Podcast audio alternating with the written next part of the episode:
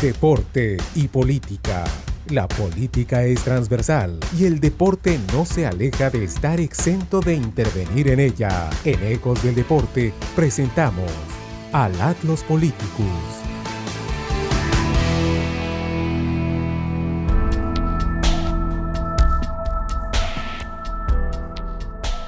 En Ecos del Deporte abordaremos la designación del Mundial de Qatar 2022 en esta oportunidad iremos desde años pasados, cuando la FIFA tuviera la designación, hiciera un voto, no solamente de un mundial como suele hacerlo, sino de dos. Se hizo la designación de Rusia 2018 y también se sumó al de Qatar 2022, que entre otros países luchaba directamente con Estados Unidos de América. En el 2018, para promover su libro Mi Verdad, Blatter ya había declarado lo siguiente. Qatar ganó después de la intervención política del expresidente francés Sarkozy junto a Platini. Sea como fuera, a partir de ahí, Qatar se metió de lleno en el fútbol francés con la compra del Paris Saint-Germain y emergió también la cadena televisiva de capital catarí, Bein. ¿Cómo fue esta designación? El 2 de diciembre del 2010, la FIFA escogió las sedes controvertidas de dos mundiales, Rusia y Qatar. En cuanto al Emirato, era un país sin ninguna tradición futbolística, con solo 1,7 millones de habitantes, con escenarios separados, un máximo de 67 kilómetros, con temperaturas tórridas y con la necesidad de poner patas arriba todo el calendario internacional al jugar su mundial en noviembre y diciembre. Pese a todas estas contradicciones, Qatar se impuso nada más y nada menos que a Estados Unidos, Australia, Corea del Sur y Japón. La apuesta catarí doblegó en la cuarta ronda de votaciones a la candidatura estadounidense, llevándose 14 de los 22 votos. La sorpresa resultó monumental. Los estadounidenses se sintieron despachados y se multiplicaron las sospechas en torno a Qatar. La propia FIFA encarnaría su investigación interna, el conocido como Informe García, ya que fue realizado por Michael García, antiguo fiscal general de Estados Unidos. La Comisión de Ética de la FIFA, tras revisar la investigación, decidió no cambiar la elección de Qatar y negó irregularidades. El propio García presentó su dimisión por la actitud de la FIFA. Mucho se habla de sobornos. ¿Cómo fue que se ejecutó este? En la trama suele haber unos ideólogos y unos ejecutores. En el caso de Qatar, siempre se ha atribuido el papel ejecutor a Mohamed bin Aman a quien se acusó de desembolsar 3,7 millones de euros a través de hasta 10 testaferros para sobornar a algunos dirigentes de la FIFA y conseguir votos claves. Big Aman se enriqueció en el negocio de la construcción gracias a su empresa Kemco y en 1998 hizo campaña por Blatter en las elecciones de la FIFA aunque después en el año 2011 anunció su propia candidatura a la presidencia del organismo en contra de su anterior aliado. Pero en mayo del 2011 la FIFA anunció su suspensión tras las denuncias de sobornos contra él. A la misma vez cayó Jack Warner, vicepresidente de la FIFA y presidente de la CONCACAF. ¿Por qué? Por aceptar sobornos durante el proceso de elección del Mundial 2022. La corrupción llegaba al núcleo del ente rector del fútbol mundial. ¿Cómo se descubrió estos hechos? Las investigaciones periodísticas intuyeron que había un filón alrededor de Qatar 2022 y no soltaron la presa hasta conseguir informaciones al respecto. Dos resultaron muy significativas y abrieron muchos ojos. La primera, la edición de France Football de enero del 2013, en la que se titulaba la portada como Qatar Gate. Fue allí donde se explicó el almuerzo en el Eliseo con Sarkozy, Platini y las autoridades cataríes y donde se acusó a la FIFA de dejarse comprar por Qatar con el placet de las federaciones de Francia y de Emiratos Árabes. Otra información relevante llegaría de la mano del Sunday Times en junio del 2014. El rotativo británico dijo contar con documentos secretos cuando reveló que Bin Haman había actuado como sobornador a favor de los intereses de Qatar. El Sunday Times fue el que expuso la cantidad de 3,7 millones, dinero invertido en la compra de voluntades de dirigentes africanos. ¿A quién salpicó la corrupción en la FIFA? En mayo del 2015, la justicia estadounidense ordenó la detención de seis altos cargos de la FIFA, acusados de fraude electrónico, blanqueo de dinero y extorsión. El mismo día, las autoridades suizas confirmaron la apertura de un proceso penal en relación a la concesión de los mundiales de Rusia y Qatar. La tormenta se le venía encima a la FIFA en múltiples frentes, no solo en el qatarí. es la organización más corrupta y deplorable sobre la Tierra, tuiteaba Gary Lineker, siempre punzante. Solo dos de los ocho vicepresidentes estaban entonces libres de sospecha.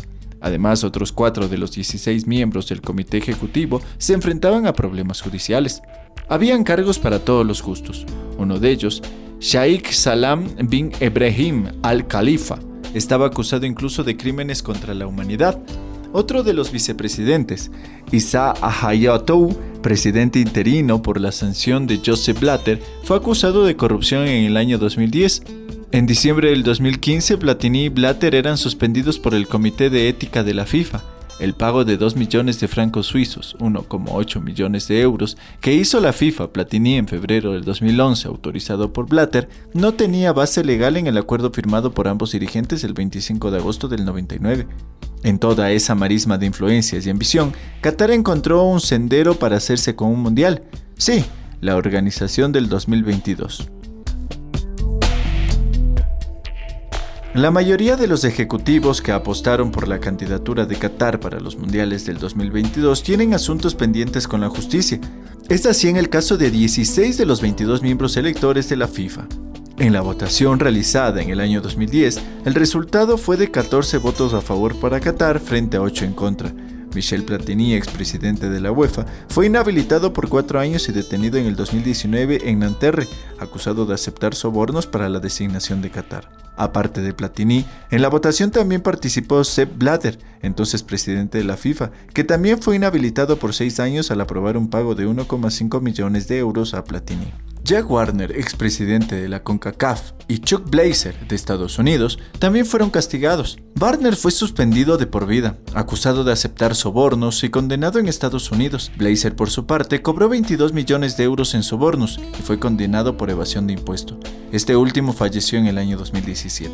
El mítico Franz Beckenbauer estuvo involucrado en tres investigaciones correspondientes a los mundiales de 2006, 2018 y 2022 el ruso Vitaly Mutko era el viceprimer ministro ruso hasta el año 2016 y estuvo involucrado en la trama de dopaje de Estado que fue develado durante los Juegos de Invierno de Sochi 2014 y que ha puesto en jaque a todo el sistema deportivo del país.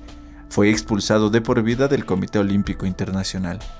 Nicolás Leos de Paraguay fue condenado tras una investigación en Estados Unidos. Falleció el 28 de agosto del 2019.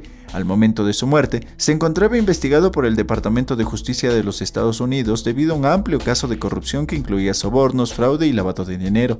Se había pedido su extradición a los Estados Unidos. Ricardo Teixeira también está siendo investigado íntimamente vinculado como estaba en el caso Sandro Russell. Ángel María Villar, fue sancionado en el 2015 y señalado por el Comité Ético de la FIFA, que le acusa de no colaborar en la investigación de las designaciones del 2018 y 2022. Isa Hayatou, expresidente del fútbol africano, cobró sobornos en los años 90 y podría haber embolsado 1,3 millones de euros de Qatar 2022. El qatarí Mohamed bin Aman, clave en la designación de Qatar, fue castigado de por vida, según el Comité Ético de la FIFA. La FIFA también le sigue la pista a los 4,5 millones de euros que se llevó Rafael Salgueiro, hoy bajo arresto domiciliario. Julio Grondona, que murió en el 2014, se adjudicó 8,5 millones de euros en sobornos. Gorawi Makadi cumple una inhabilitación de 5 años por falsificar los resultados de las elecciones a la Federación Tailandesa, donde había salido reelegido. Chang Mon-jong fue fundador de Hyundai y ha podido regresar al mundo del fútbol tras una sanción de 18 meses. Junji Ohara se retiró en el 2011 acusado de aceptar un soborno de 1,4 millones de euros por la candidatura de la Copa del 2002. La lista es larga y se prevé que en las próximas investigaciones muchos más dirigentes puedan develar su rostro. Los ojos del mundo estarán puestos en Qatar entre noviembre y diciembre del 2022 para la Copa Mundial de Fútbol, la primera que se celebrará en Medio Oriente, un mundial impensado, que se llevará a cabo 12 años después de su adjudicación en medio de múltiples cuestionamientos que van desde acusaciones de corrupción en la elección de la sede hasta críticas por las pobres condiciones laborales y de derechos humanos en el país árabe que presentaremos en una próxima entrega. Pero aún con los cambios en la dirigencia, la FIFA sostuvo a Qatar contra viento y marea, aceptando incluso mudar la competencia de manera inédita a finales de año para evitar las temperaturas extremas del verano qatarí. Qatar ha apelado al deporte como una forma de poder blando para ejercer injerencias en la geopolítica de la región y ha rodeado su postulación de embajadores reconocidos como David Beckham, Cafú o Samuel Eto'o. pero el recelo internacional persiste. El país es cuestionado por su pobre récord en derechos humanos, la falta de respeto por la diversidad y, sobre todo, las carencias de su sistema laboral sostenido casi en su totalidad por trabajadores migrantes en condiciones cercanas a la esclavitud. Aunque bajo la vigilancia global, Qatar ha implementado mejoras para los obreros y acabar con el sistema de patrocinio kafala, organismos internacionales las consideran insuficientes y reclaman más transparencia, especialmente en las investigaciones sobre las muertes de trabajadores inmigrantes.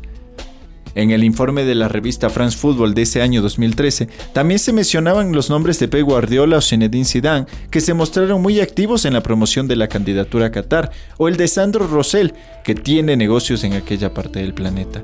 Luego de casi dos años y nuevas acusaciones, el FIFA Gate ha sumado un nuevo capítulo en los tribunales de Brooklyn cuando la fiscalía publicó nuevas denuncias vinculadas a la causa que estalló en 2015 y desnudó los oscuros manejos que existían dentro de la casa madre del fútbol. En esa ocasión, por primera vez se apunta formalmente al pago de sobornos por parte de dos países, Rusia y Qatar. Según reveló el periodista especializado Ken Benziger, fueron dirigentes latinoamericanos los que recibieron millones de dólares para votar por estas dos naciones. La fiscalía ha acusado formalmente también a dos ex ejecutivos de Century Fox, una de las compañías mediáticas más importantes del mundo, que actualmente forman parte del conglomerado de Disney. Hernán López y Carlos Martínez estaban a cargo de los negocios de la compañía en América Latina, en 2017 había estado implicadas en juicio, y deberían comparecer ante la jueza federal de Brooklyn. En ese bloque de denuncias también se incluye el ex CEO de la empresa española Imagina y a la compañía argentina Fullplay, también acusados de conspiración para delinquir. En el marco del escándalo FIFA que estalló en el año 2015, el gobierno estadounidense ha acusado a un total de 45 personas y a varias empresas deportivas de más de 90 delitos y de pagar o aceptar más de 200 millones de dólares en sobornos. De los 45 acusados, 5 han fallecido, un total de 22 se declararon culpables y de ellos solo 6 han sido sentenciados. Una docena aún están en sus países donde fueron procesados por la justicia local o están en libertad mientras combaten la extradición. Solo fueron a juicio tres jerarcas que se declararon inocentes, el ex jefe del fútbol brasileño José María Marín y el ex jefe de la Comebol, el paraguayo Juan Ángel Naput. Fueron hallados culpables y condenados a penas de cárcel. El ex jefe del fútbol peruano Manuel Burga fue absuelto.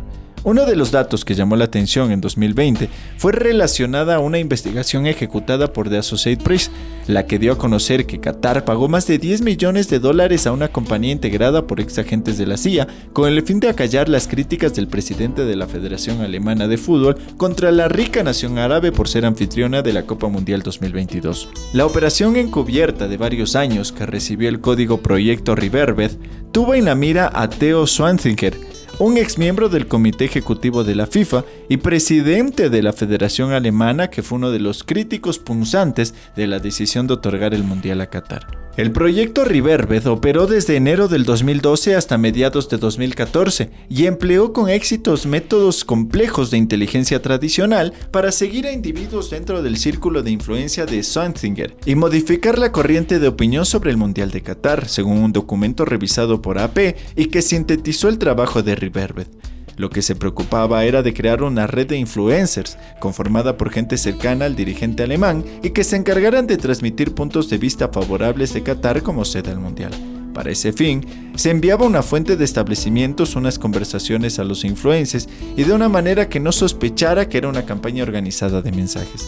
Los documentos indicaban que el proyecto Riverbed recibió un presupuesto inicial de 27 millones de dólares y que desde Qatar se demoraron en los pagos y no proporcionaron todos los fondos. Pese a las dificultades de financiamiento, el proyecto Riverbed fue un éxito. Dineros enfocados en cambiar la percepción sobre el Mundial de Qatar, especialmente en sus acérrimos críticos. Sin embargo, en medio de todo este entramado, la FIFA definió que el día elegido para el sorteo de su competencia será el próximo 1 de abril del 2022, sin todos los clasificados, ya que los repechajes intercontinentales se definirán hasta el mes de junio y solamente se conocerán 30 selecciones y dos pendientes por conocer. Dos días antes del sorteo, habrá tres clasificados directos de CONCACAF.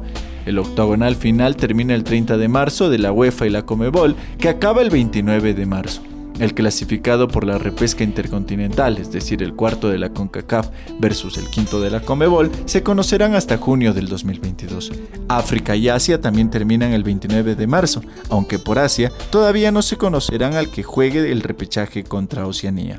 Este ha sido el largo camino que circuló al finales de la primera década del nuevo milenio para que llegue a jugarse el Mundial en Qatar. Varios entramados que tienen como factor común la sospecha y que varios dirigentes desde su escritorio optaron por designar a un país que no tiene una tradición futbolera como organizador del Mundial, pero sobre todo cambiaron la fecha del mismo, algo que usualmente se lo jugaba a mediados de año y que hoy, dadas las circunstancias particulares de este país, tendrá que moverse hacia el último trimestre del año. Como ha sido nuestro camino en deporte y política, sabemos que hay varios intereses de por medio y que la influencia geopolítica que infringe este país asiático en la región es preponderante, además del sistema económico y político que se maneja internamente en el país. En una segunda entrega hablaremos de otros detalles de este Mundial de Qatar 2022, que si bien a los futboleros nos fascina y nos envuelve por todo el espectáculo y la industria del entretenimiento que pueda arrojar, varias vidas son las afectadas, a merced de beneficios de unos pocos. La muerte de inmigrantes en la construcción de escenarios deportivos es algo que Qatar no ha podido callar. Lo trataremos en nuestro siguiente Deporte y Política. Muchas gracias por acompañarnos.